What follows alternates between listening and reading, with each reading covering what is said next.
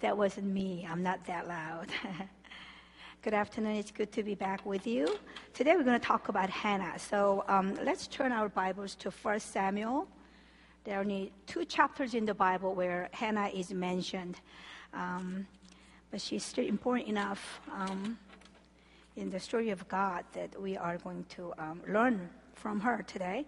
1 Samuel chapter 1, we are going to be reading verses 1 through 11 and 19 verses 19 and 20. Most of you are familiar with the story of Hannah, but I just want you to um, read them read through quickly, just in case there are some of you who may not be as familiar. So, verse 1, I'll go ahead and read with my reading glasses. They will help.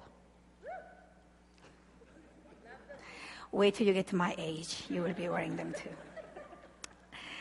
There was a certain man from Ramathaim, a Zuphite, from the hill country of Ephraim, whose name was Elkanah, son of Jeroham, the son of Elihu, the son of Tohu, the son of Zuph, an Ephraimite. He had two wives. One was called Hannah, and the other Peninnah. Peninnah had children, but Hannah had none. Year after year, this man went up from his town to worship and sacrifice to the Lord Almighty at Shiloh, where Hophni and Phinehas, the two sons of Eli, were priests of the Lord. Whenever the day came for Elkanah to sacrifice, he would give portions of the meat to his wife Peninnah and to all her sons and daughters. But to Hannah he gave a double portion because he loved her, and the Lord had closed her womb. And because the Lord has closed her womb, her rival kept provoking her in order to irritate her. This went on year after year. Whenever Hannah went up to the house of the Lord, her rival provoked her till she wept and would not eat. Elkanah, her husband, would say to her, Hannah, why are you weeping? Why don't you eat? Why are you downhearted? Don't I mean more to you than ten sons? Once, when they had finished eating and drinking in Shiloh, Hannah stood up now Eli the priest was sitting on a chair by the doorpost of the Lord's temple. In bitterness of soul, Hannah wept much and prayed to the Lord. And she made a vow, saying, O Lord Almighty, if you will only look upon your servant's misery and remember me and not forget your servant, but give her a son, then I will give him to the Lord for all the days of his life, and no razor will ever be used on his head. And then go first down to 19. Early the next morning, they arose and worshipped before the Lord, and then went back to their home at Ramah. Elkanah lay with Hannah, his wife, and the Lord remembered her. So in the course of the time, Hannah conceived and gave birth to a son. She named him Samuel, saying, Because I asked the Lord for him. So the way Hannah is introduced in the book of Samuel, she appears, she shows up as a wife of Elkanah, and the first description of her is this But Hannah had no children. So she was barren. Um, and in the ancient Jewish, you know, culture, barrenness was considered a curse from God. They basically considered the woman as a baby producing machine. So if you're not producing babies, that you are broken, you are useless, you are basically cursed by God. And to make things worse, Peninnah, the other wife that Elkanah had, kept provoking her. It says year after year for many, many years. Maybe she was jealous that Elkanah would still love Hannah, even though, as far as she was concerned, Hannah was really useless. She was just eating up food and not doing her, you know, share of what she was there to do. And we know, even today, when, with the medical you know, advances, we know that it's not always the woman's fault that the baby is not conceived between a husband and wife, you know. But even with that information, uh, for a married woman, I think God has given us that innate desire to have a baby, to hold a child of our own. But of course, this day and age, we have wonderful options such as adoption and things of that nature, you know. But back then, either you had your own child or you had none. So as a result, as we read, Hannah was just totally brokenhearted and miserable. You see this Hannah, you know, sad face, constantly crying, tears running down her face. And some of the verses that we read, and I have not read, describe her condition during this time. Uh, verse 80 says, Her rival provoked her till she wept and would not eat. She lost appetite over this.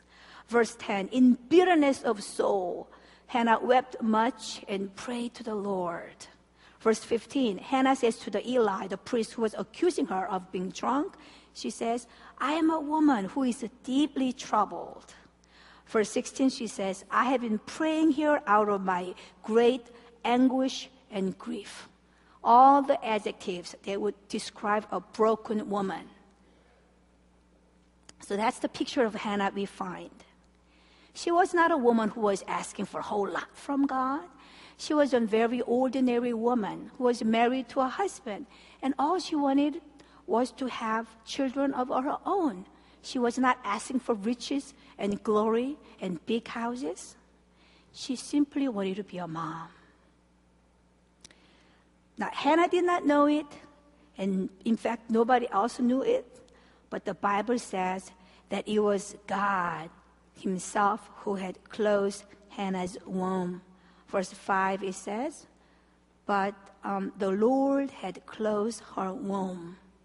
So we know if the Lord closes the womb, it is going to be the Lord who is going to open the womb as well. It was not the devil. It was not some hidden sin in Hannah's life that prevented her from getting pregnant. It's not that God did not know what was going on. He was too busy minding other businesses. But it was purposely orchestrated by God. But why would he do such a thing, such a mean thing?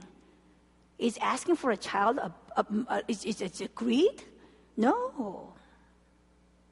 But we would find out, and we know the happy ending of this story. It was, he did it for his glorious uh, purpose and also for Hannah's own good. You see, God saw in Hannah the potential See, this was the time when the period of the judges was coming to an end, and Israel was now going to be uh, governed by the kings, and God would have to anoint kings, right? So God needed a prophet, somebody that God could uh, delegate that important task of listening to God and discerning God's voice and going and anointing people that God would use as the kings uh, of Israel. So, you know, Samuel, the son, and uh, uh, anointing Saul as the first king, and of course, David. You know, when David had all these other older brothers who looked better, who looked more qualified, you know, Saul kept listening to God's voice, and he ended up anointing David. So there was this important task that was coming up for a prophet that God was going to bring to the, to the land of Israel. And God was looking for a woman who would be a perfect mother to, to bring forth this um, prophet that he needed. And God decided that Hannah was the one that I can trust you with this task. Just as when Jesus was to be born, that Mary was chosen by God. Different circumstances. Mary was a virgin, but Hannah was already married. And, um, but he, she wasn't getting the baby that she wanted. And God could trust with this child that God wants to bring, right? Um, and another point that I want to make is this, is this. In all the provoking and irritation that her rival or um, Penina caused in um, Hannah's life, as difficult it was, as it was for Hannah to, to live with it, if you think about it, that was also God's doing. That was a blessing in disguise, if you will.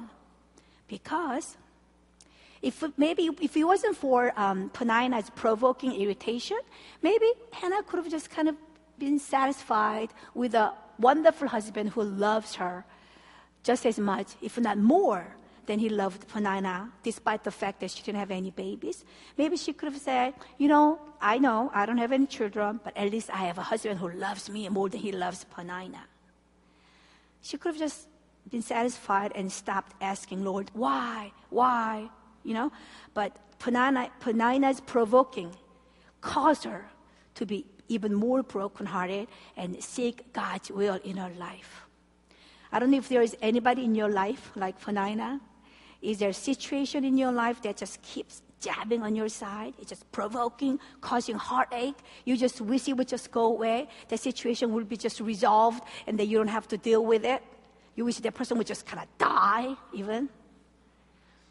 Whoever may be the Penina in your life, it's not just inconvenience, it's not just annoyance, but God may be trying to get your attention. God may be causing you to be even more broken than you are. God will not take, I just, this is good enough, I settle here. Maybe God doesn't want that for your life.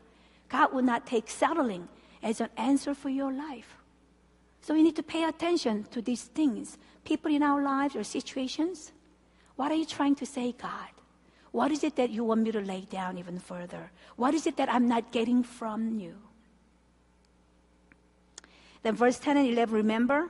This is how uh, Hannah prayed as we read earlier. And she made a vow saying, Lord Almighty, if you will only look on your servant's misery and remember me and not forget your servant, but give her a son that I will give him right back to you for all the days of his life. Not just for the first six years, not just for the first 18 years, but for all the days of his life. And no razor will ever be used on his head. We know that uh, we, we, you know about Nazarite vow? People, uh, for a specific period of time, they um, made a vow to the Lord, and during that time, they were not to drink any, you know, drinks made out of wine, uh, grapes, and they were not to cut their hair, and they were not to go near a dead body. But a lot of people did it for a certain period of time for a specific purpose, and then they went back to their old way of living. But for Samuel, Hannah is saying, no razor will ever touch his head, ever meaning he will be completely dedicated to you all of his life. So if you ever give me a son, he won't be my trophy. He will be not, he will not be my pride and joy, but he will be all yours. Um, so it was Hannah's brokenness, all that agony, that allowed her finally to align herself to go above and beyond her desires, her hopes and dreams for her life, but to go above and beyond and begin to align herself with God's purpose. You know, I think when we experience brokenness, that's when our hearts begin to soften and our spiritual eyes open and we begin to see what is on God's heart. We begin to sense what God is speaking to us. And sure enough, after finally Hannah prayed that prayer of total surrendering of this child that if you give it to me, um, sure enough, she conceives shortly after this prayer of surrender is lifted up to God. So her womb wasn't the problem. You know, God was waiting for Hannah's heart to open, and then womb was going to open after that. So God wasn't working on Hannah's womb. He didn't have to work on uh, Hannah's womb, but it was her heart. Her womb did not have a problem. It was a heart that wasn't quite ready for God's work in her life. You know, we acknowledge that every good and perfect gift comes from God, whether it's a baby or whether it's your health, wealth, or whatever that you may treasure and, and think is precious, that you might be desiring in your life. But oftentimes, because he, God loves us too much and God knows us too well, He doesn't allow that gift until we are ready. And how do we know we are ready? Until He can be sure that that very good gift from God will not turn out to be an idol for us. That it will not end up becoming a curse because it will take away, you know, the, our, our heart devoted to God because of our obsession with the gift that God gives us. And during this entire ordeal, how was Hannah um, chosen to this job of be, being uh, Samuel's mother? We see this how God, you know, God trusted Hannah throughout what she exhibits throughout this ordeal of being a barren wife. You know, I'm sure Hannah went through a lot of ups and downs emotionally, relationship wise with her husband and with other women, and even spiritually. I'm sure she went through a lot of ups and downs. Maybe she would be very hopeful. Maybe I am pregnant this month. And then it doesn't happen. It's a big letdown. Maybe this time you're at work. And year after year, she went through the roller coaster of emotions and, and, and spiritually as well. But from what we read, the little that we read about her, One thing we can learn about her is that she, there was one thing that she kept at it, even as she was going up and down, up and down. And I believe that was her prayer to God. And uh, she kept praying to the Lord. At, at, times, out of anguish and bitterness, crying out and crying. Other times, as we find out later, when her prayer has been answered, and she lifts up a prayer of thanksgiving and praise to God. And I think this is how Hannah passed God's test that to, to show that she is qualified indeed to carry a son. Not just her son, but God's son, God's servant. That's somebody that God can use to lead his people.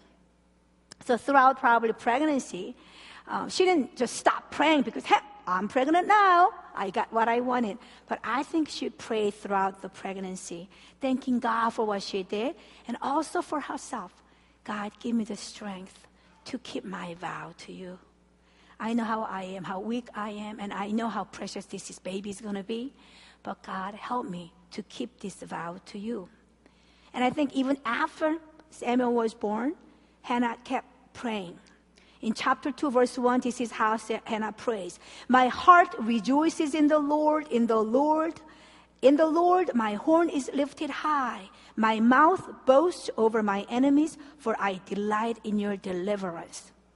Do you know when Hannah prayed this prayer of thanksgiving and praise? It was not immediately after she had a baby. I mean, we can understand that. But it was right after she dropped off her barely weaned boy, maybe three or four years old at the most, at the temple with Eli and his two wicked sons serving as priests. Chapter 1, verses 26 and 28, 26 through 28.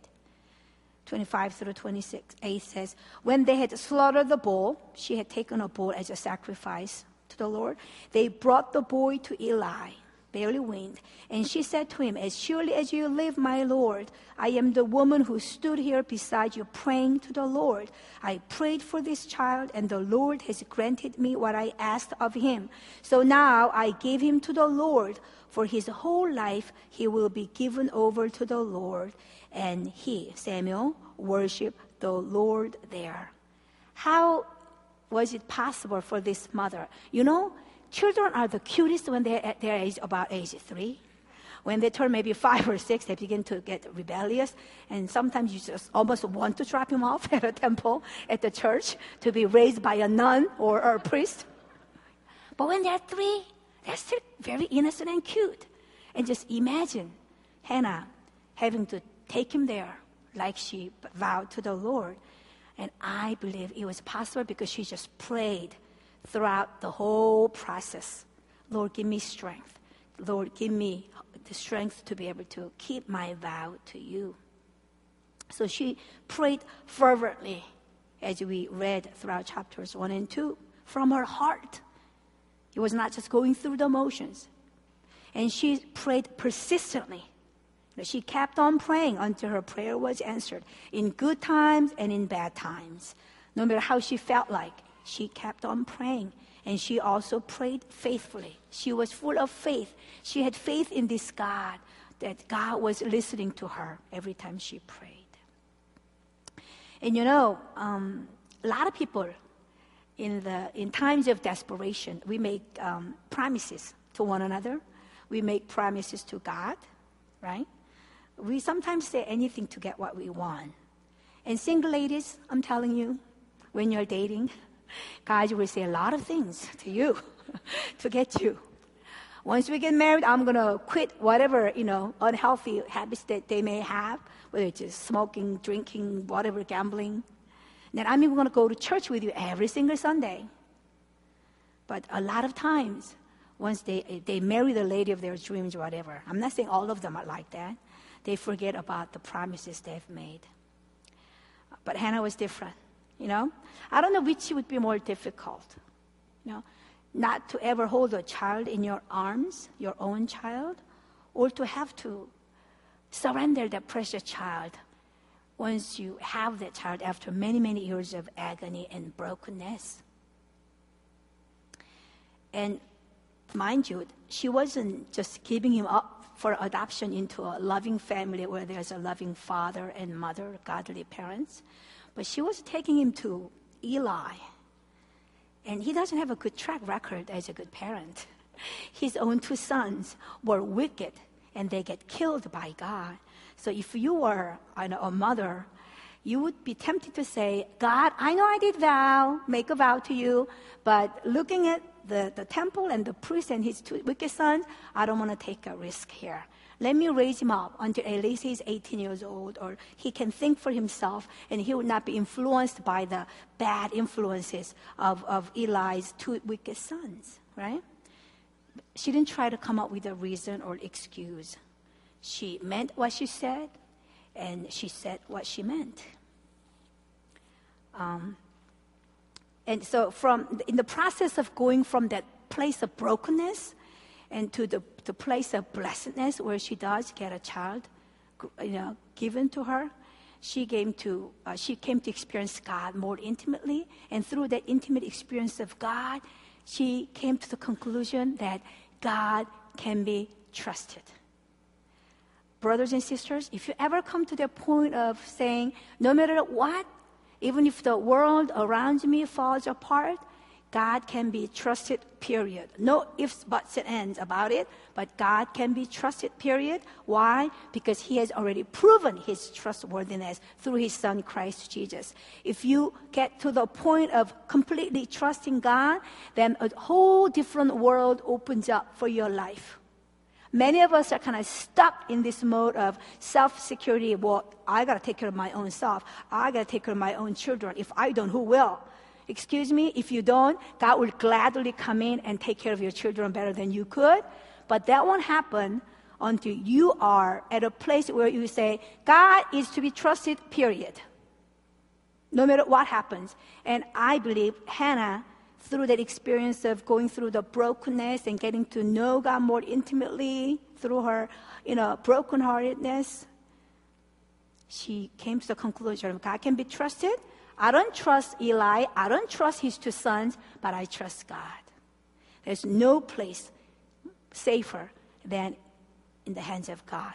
So Hannah realized it was not giving up her son, but it was gaining God's protection and God's presence and God's sovereignty over Samuel's life. It wasn't giving, it was gaining. It was not a sacrifice, but it was a privilege, an honor to allow her son to be raised by God. And she prepared Samuel early on because she knew she only had a limited number of years. And uh, many of you with the small children, they grow up really fast. I thought I would have my kids as young children forever, but they grow up so fast. And luckily, or I don't know if it's a luck or unluckily, my children have all moved back in the house. I don't know why. they must. They are either trying to save money. Is this being recorded? Um, I love it. Uh, we have a great relationship. I mean, we don't always get along. We, we argue, we raise voices, and I get on their cases, and they think I am still nagging and all that.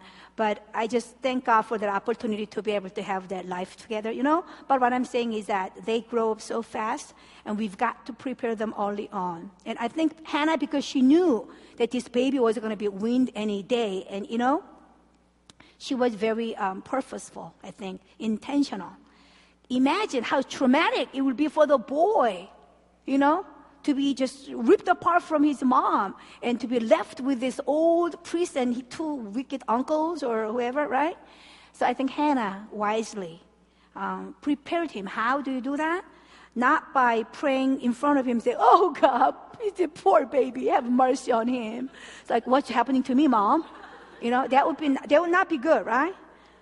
Um, God, can you just kind of forget about the vow that I made? No, none of that. But I believe um, she prayed a prayer of boldness and declaration because uh, Samuel is listening and saying, made him feel like this was the best thing that ever happened to him. And that is the best thing that has ever happened to him, right? Not every boy gets to grow up to be the great prophet used by God mightily. So I think she prays, I'm like, oh, gracious and merciful God, why are you so good to me? Why are you so good to my son Samuel? Out of thousands and tens of thousands of women, you picked me, and out of my prayer to you, you granted this precious son to me. Samuel, why are you wanting to choose him, bless him, and use him for greater things for your, your people?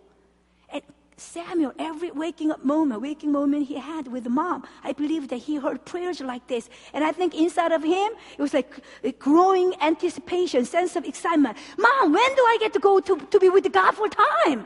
Come on, can't you win me now? I'm ready to go have some solids or something. So I, I believe that's how Hannah prepared him through her prayer, a declaration, you know, sayings of, of, of faith. Instead of, oh God, please protect him. And as parents, I think that's the kind of prayer we should be praying, right? While they're listening or while they're not listening, really declaring.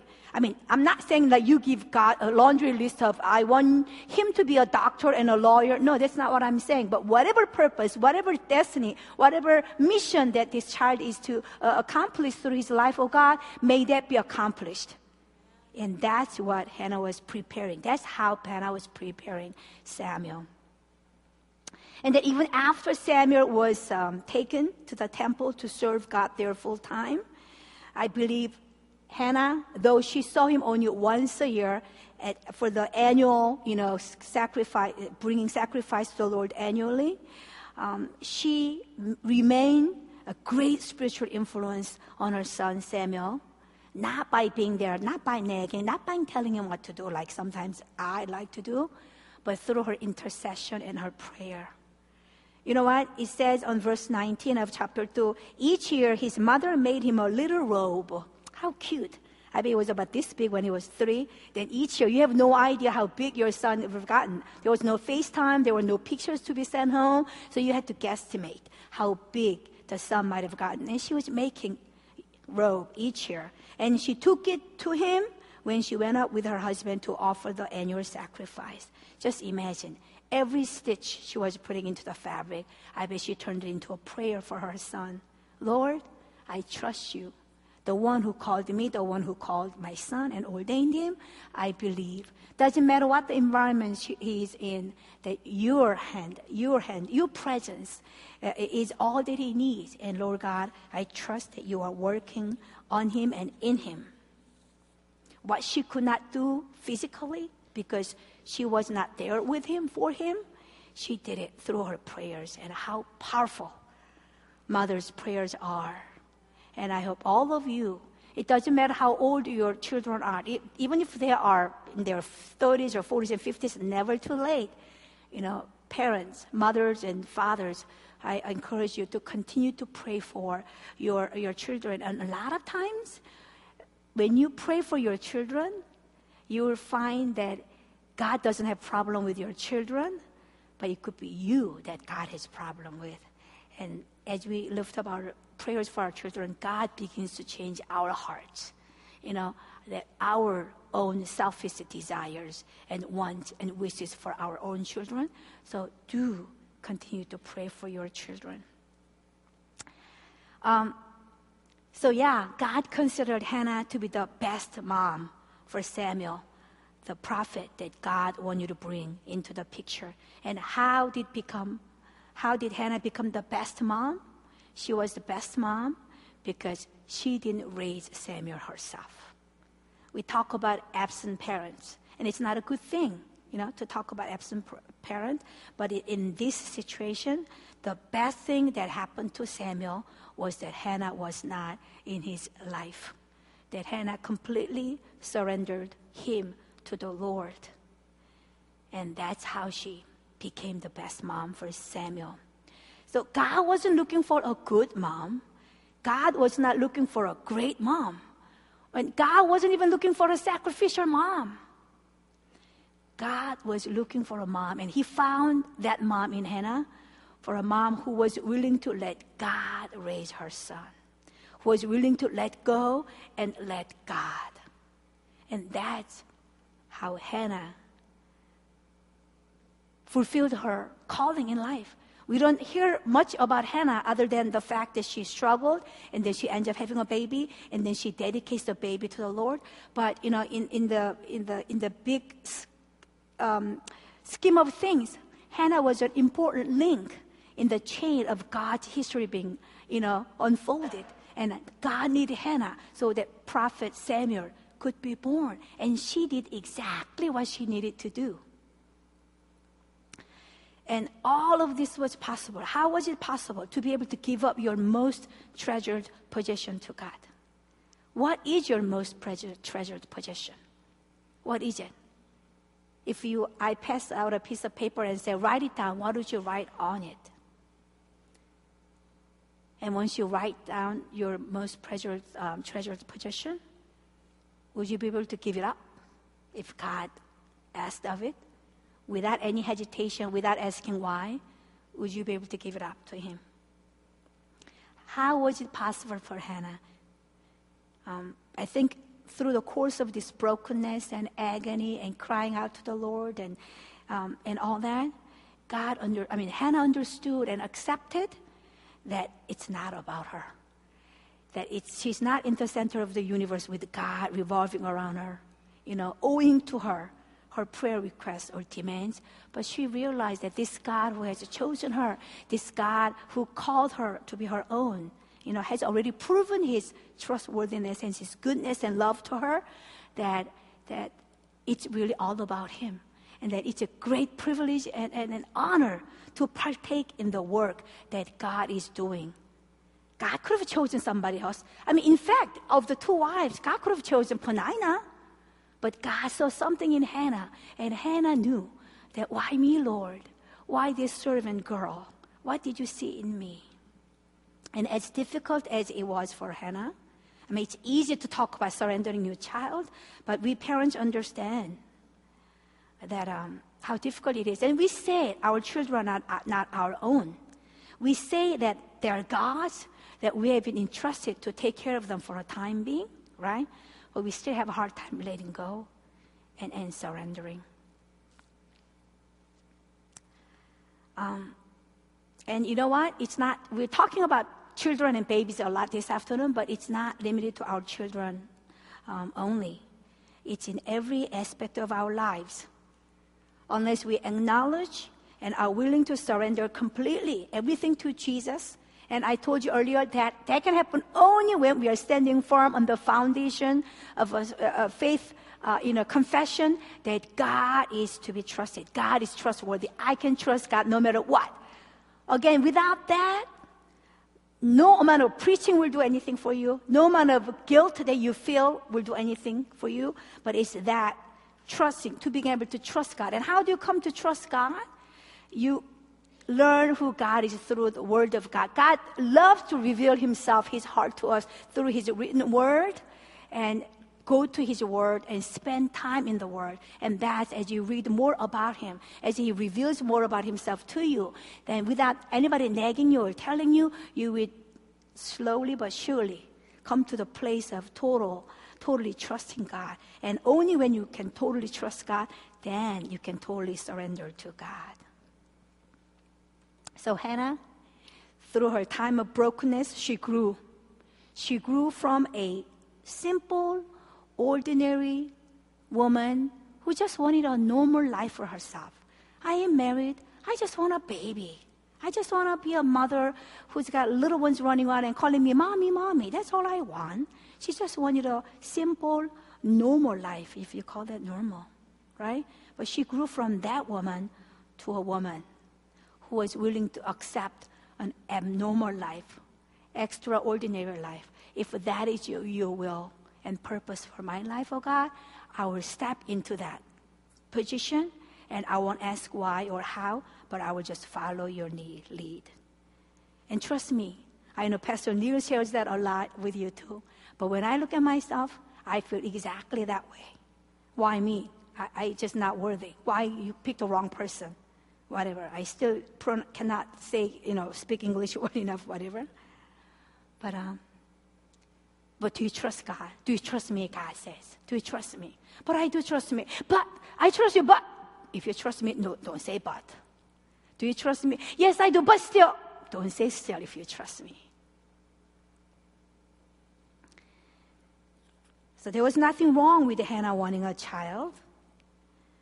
That's every woman, every mother's desire. But the point is, God didn't want Hannah to be just a mom having babies. God had a more special plan for Hannah. God needed a woman who would let him, like I said, raise her child according to God's plan. And I'm going to read the verse 21 of chapter 2. What happens at the end? Verse 21 says this of chapter 2. And the Lord was gracious to Hannah. She conceived and gave birth to three sons and two daughters. Meanwhile, the boy Samuel grew up in the presence of the Lord. Hallelujah. When Hannah walked in her destiny, God, all she wanted was one boy, and then she was even willing to give him right back to God. But God, you can never outgive God, first of all, right? So God gives her more physical children, three sons and two daughters. And then the best part is that this Samuel, so dear to me, says, grew up in the presence of the Lord. Isn't that what we want for our children? That they will grow up in the presence of the Lord? So they, she ended up having best of the both worlds. She got more physical children than she could mother. And then this boy given to the Lord, he ends up growing up in the presence of the Lord. And remember how he was left with the two wicked priests who would not be good role models for Samuel? Because Samuel grew up in the presence of the Lord. This is what happened to um, Samuel chapter 2, verse 26. And the boy Samuel continued to grow in stature and in favor with the Lord and with man. God took care of him. There was nothing for Hannah to worry about. And um, this is so interesting. As I was preparing this uh, message, something happened this, uh, to me this past um, week. And I thought, well, wow, that's a great illustration. That's case in point that this kind of story doesn't happen only in the Bible, but it happens to, to, to us, to people around us, even to this day. Many of you know uh, Rodney and Raymond Go.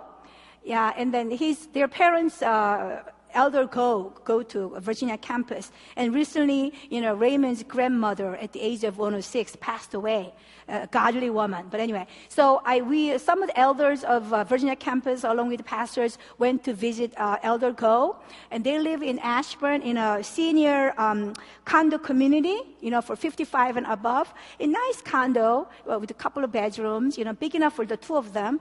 So, um, so we were just sharing, and we were asking, um, so what made you move here? You used to live in Maryland, right? And they go, yeah, we used to have a pretty nice house in Potomac, Maryland. We all know how expensive houses are in Potomac. So what made you move all the way to Ashburn? You know, 10 years ago, when Ashburn wasn't even developed, uh, they were sharing that how they, the two of them went to some kind of um, rally or revival meeting, and God just grabbed hold of both of their hearts. And God was basically saying, what are you doing? How long are you going to live to, to, and, and, pursue the things of this world? You're not getting any younger. So what if you have a house in Potomac, have a nice lawn, nice landscaping, a lot of money you spend to take care of the lawn, house upkeeping? Yeah, it's all good, but how long are you going to be doing this? You're going to just die after having lived in Potomac in a nice neighborhood for the, the, the remaining 20 years? So God just convicted them, and they felt like God is saying, simplify your life, downsize. I want you to spend more of your time reaching out to the people that I'm going to bring to your path. You may not be going out as missionaries overseas, but there's work to be done. There are lost lives where you live. So stop it.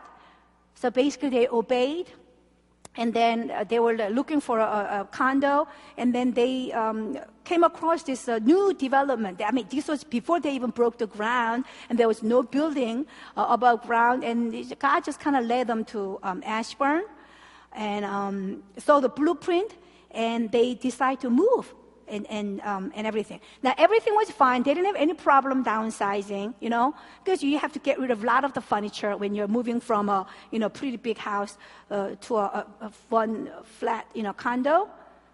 The only problem, the only attachment that Mrs. Go had was to her piano. You know, she's a accomplished pianist, and she had a nice, I don't know if it's actually grand or baby grand. Maybe it was a baby grand, yeah because I guess a regular grand may not even fit through the door. I don't know. Anyway, so she had the baby grand in the basement of her house, and that was her studio.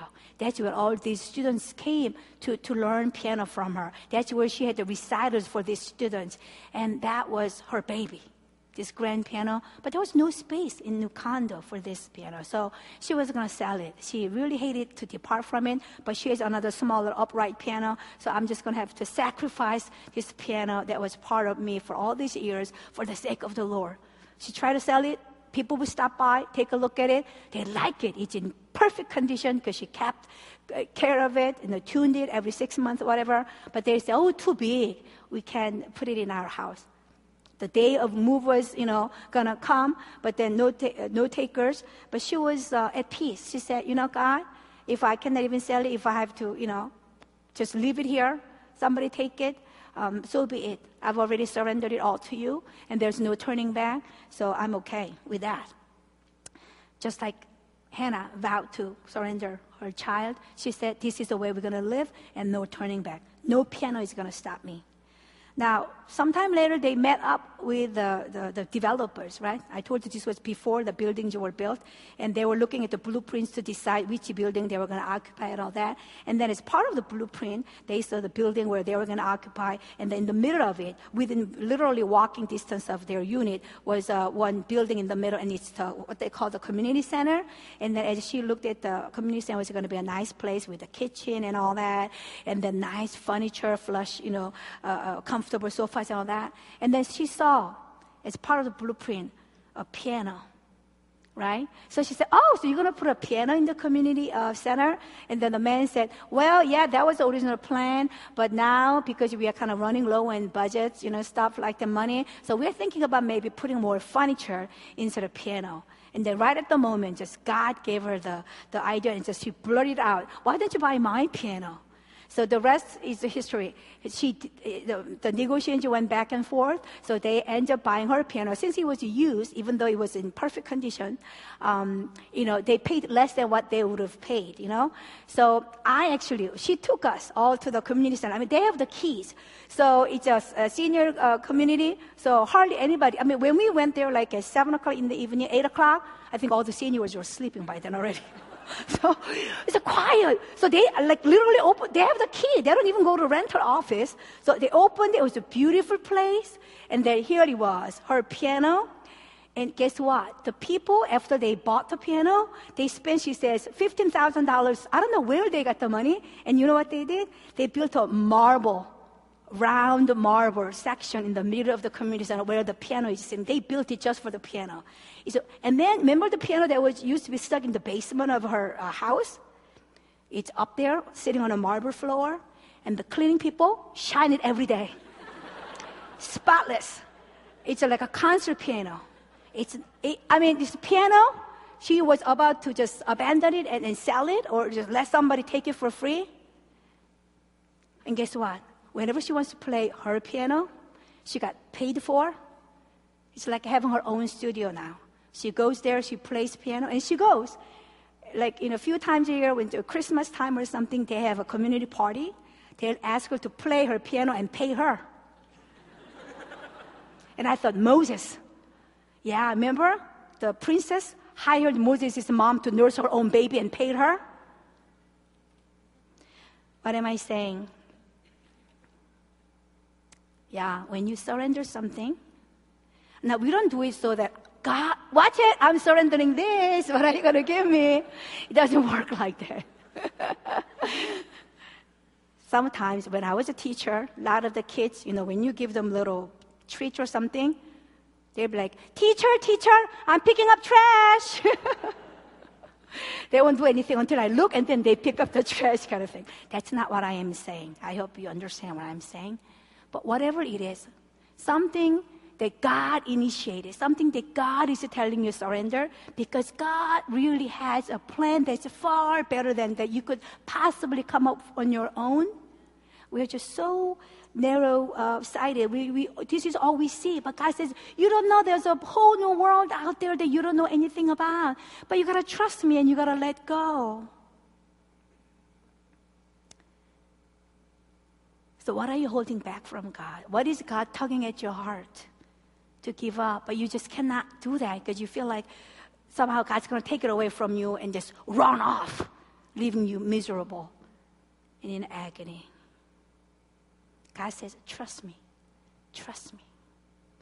In, in, in, in conclusion, in, when she, Hannah prayed and said, and when she made a vow, this is what she said to God Lord Almighty, if you will only look on your servant's misery and remember me and not forget your servant, then this is how, how I'm going to surrender my child to you. Remember that? And Hannah described her brokenness as her misery. If you will look on my misery, your servant's misery. What Hannah considered her misery, this heartache, this brokenness that no one else around me seems to be struggling with, she thought it was a misery. She thought it was a misfortune. But indeed, it was a blessing in disguise. It was a means through which God could enter Hannah's life and God could carry out his sovereign plan. Not only was Hannah blessed as a result, but in the, in the, in the entire life of the Israelites, the God's people, um, were blessed through what Hannah considered as her misery. How awesome is that? To those who trust God, even what we think are miseries are not miseries. It's God's entrance point. It's God's entry point to, to your heart, to your life, so that you will begin to open your eyes to things greater than what you can fathom for yourself, things that are above and beyond what you ever imagined. God, I've got it. I walked with you thus far. I am, you know, a leader at the church. My kids are growing nicely. My career is pretty steadfast and I'm settled. What else can I want, Lord God? May my life just keep on going like this. When we want to settle, maybe God will cause a misery in our lives and say, No, son, no, daughter, that's not all there is to it. There is a lot more. You may not understand it right now. You may be brokenhearted. But there's a reason. Would you trust me? Would you surrender what you hold so dear in your heart, in your life? So I would encourage you. What misery is causing you heartache? What misery is causing you to weep bitterly this afternoon? Take heart. Trust God. And the birth of your Samuel, whatever it may be, whoever it may be, may be imminent as you trust God and allow God to take complete hold of your life. So keep on praying like Hannah did. Keep on per- persevering like Hannah did. And just in great anticipation, watch God, how He would bless you and work in your life. I'm going to go ahead and pray. We don't have time, right? I preached too long, so I can let you go. But why don't we all just stand and just in your own, um, to God, and say, God, I offer up this heartache of mine to you. Lord, I complained. Lord, I grumbled that you would allow this misery in my life. Lord, I wept bitterly many days, many years. Lord, I was, I am in deep anguish. But Lord God, now I see that you can be trusted even in the midst of my most miserable experiences, oh God. And Lord, I come back to the place of kneeling before you and worshiping you. Not that I understand everything, not that all my pains are going to be taken away instantly because I understand. But Lord, I trust you. I choose this day to choose you, to trust you.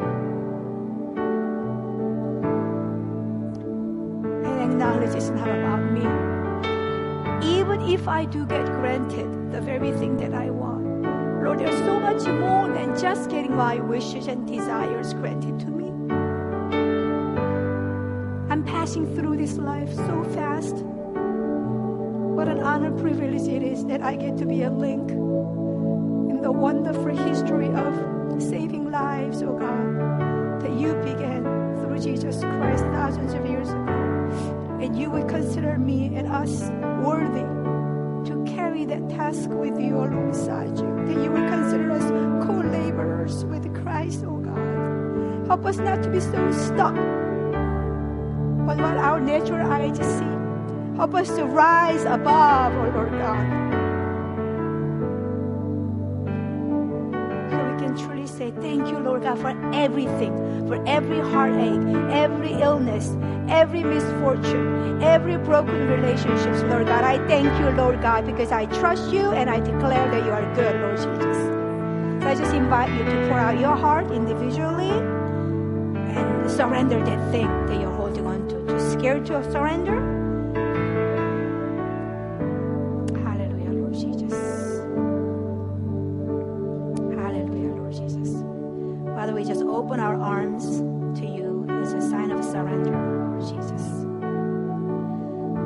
Don't have what we've been desperately praying for yet, or maybe we have received it, but we have forgotten. That answer to prayer was not the end. That was not in and of itself the end, but it was a it was a process, Lord God. There was a purpose for your having graciously granted to us uh, the requests of our hearts, Lord God. If we have forgotten, oh God, help us to get back to kneel before the throne of our, our God and say, Lord, what next? Where are you taking me? Where are you leading me, oh God? Forgive me, oh Lord, that I thought they was all about me. Lord, it is not all about me. It is all about you, and it's a great privilege and honor that you will count me worthy.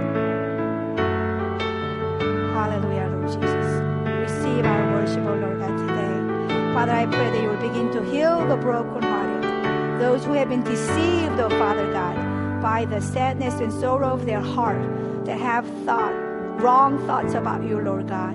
Father, I pray for freedom, the truth. They shall know the truth, and the truth shall set them free, Lord. Father God, I pray for renewed relationships, oh Lord God. Father God, for their, Father God, um, awareness of God, oh Father God, to be rejuvenated, refreshed, oh Lord God, and restored and healed, oh Lord God. Hallelujah, Lord Jesus. Father, I thank you for what you're doing in our lives, oh Lord God. Father, until the day we take our last breath on earth, Lord Jesus, that is our desire. That we will never settle and say, Oh, I've arrived, this is good. But we will constantly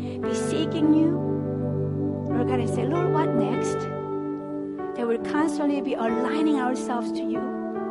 And even the times of not able to understand what is going on, Lord, they will trust you. They will lift up our eyes off of what is going on around us, off of darkness, of, of, of shame, of doubt and fear, Lord God, and we look to you to cross to Jesus Christ on the cross, Lord. They will be strengthened, Lord God, and get up from where we are and march on, march on. Thank you, Lord Jesus, Father God, for using us for your great salvation work as we go into uh, the homes and the workplaces, oh Lord God, and wherever we may be, Lord God, may we carry carry the presence of the Lord as He was with Samuel, Lord God. May the presence of the Lord carry us through throughout this week, Lord. God so we gather together again next Sunday, we'll have uh, testimonies to share with one another, oh Lord God, of how God worked through us and in us as we totally surrender each hour and day for Him and to Him. Lord, we love you. Now may the grace of Lord Jesus Christ and may the love of our God the Father and the fellowship and empowering work of the Holy Spirit be with us as we leave this sanctuary being convinced that God is to be trusted and in Him there is no mistake, and we're so blessed to be called His own. May God receive all the glory and honor. Amen and amen. Amen. See you next week time.